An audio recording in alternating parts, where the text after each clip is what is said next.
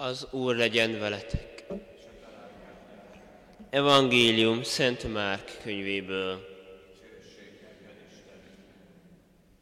Egyszer néhány farizeust és Heródes párti embert küldtek Jézushoz, hogy szaván fogják őt. Azok odamentek hozzá és megszólították. Mester, tudjuk, hogy igazmondó vagy. Nem befolyásol a mások véleménye, és nem nézed az emberek személyét, hanem az igazsághoz híven tanítod az Isten útját. Szabad-e adót fizetni a császárnak, vagy nem? Fizessünk, vagy ne fizessünk? Jézus azonban átlátott álnokságukon, és ezért így szólt. Miért akartok törbe csalni? Hozzatok ide egy dénárt, hadd lásson. Erre odavittek egyet. Ő pedig megkérdezte tőlük, kinek a képe és felirata ez. Azok ezt felelték, a császáré. Jézus pedig így folytatta. Adjátok meg tehát a császárnak, ami a császáré, és az Istennek, ami az Istené. Azok igen elcsodálkoztak Jézus feleletén. Ezek az evangélium igéi.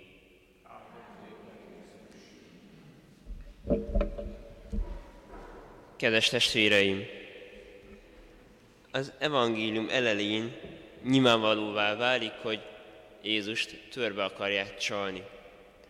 A farizeusok egy politikai messiást várnak, a Heródes pártiak meg a fennálló rendszer előnyeit élvezik.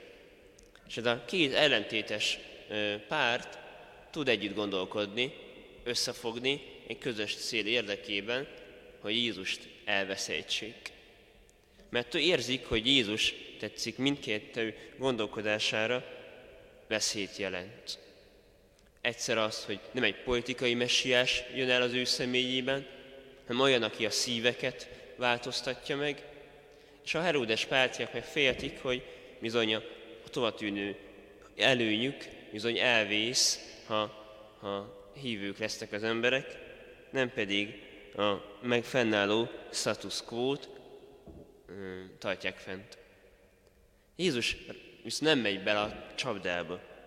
Egyszerű példával, a dénár felmutatásával mutatja meg, hogy hát a császár képe van az érmén, és adják meg számára a császárnak azt, ami az övé.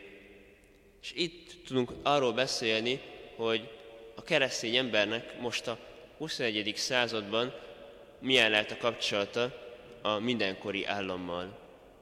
Mi nem vagyunk az országon kívül. Állampolgárok is vagyunk, és keresztények. És az a hivatás, amit kapunk, azt nem csak a magunk javára, hanem a fele barátaink javára is fordítjuk. És éppen a keresztény lét az, hogy végezzük szépen a dolgunkat, lelkiismeretesen, és már nem az, hogy nem várunk ki egy jutalmat, de az a jutalom, hogy a lelkiismeretünkben a helyünkön vagyunk, hogy nem vádol minket, tetszik a lelkiismeretünk, hogy valamit elrontottunk, valamit nem teszünk meg. Az egyház társadalmi tanítása arra buzdít, hogy az államot építsük. Éppen ezért fizetünk adót, mert a közösséget szolgáljuk a megkeresett pénzünkkel is, és éppen ezért nagyon sok atya jobban rámutat arra, mások kevésbé, hogy adót csalni bűn, mert a közösséget fosztom meg az őt megillető javától, hiszen mi is élvezzük a, akár az utak, akár a közbiztonság, illetve az egészségügyi rendszernek a, az előnyét. És éppen az, hogy ezt kikerülöm az adózást, ezt károsítom. Keresztény emberként tudnunk kell, hogy mi az, ami az államnak jár, és mi az, ami az Istennek is jár. Megadjuk az Istennek a tiszteletet, és élvezzük azt, hogy az állam megengedi a lelkiismereti és vallásszabadságot, ahol ezt tudjuk gyakorolni. Ott a probléma, ha az egyensúly felbomlik.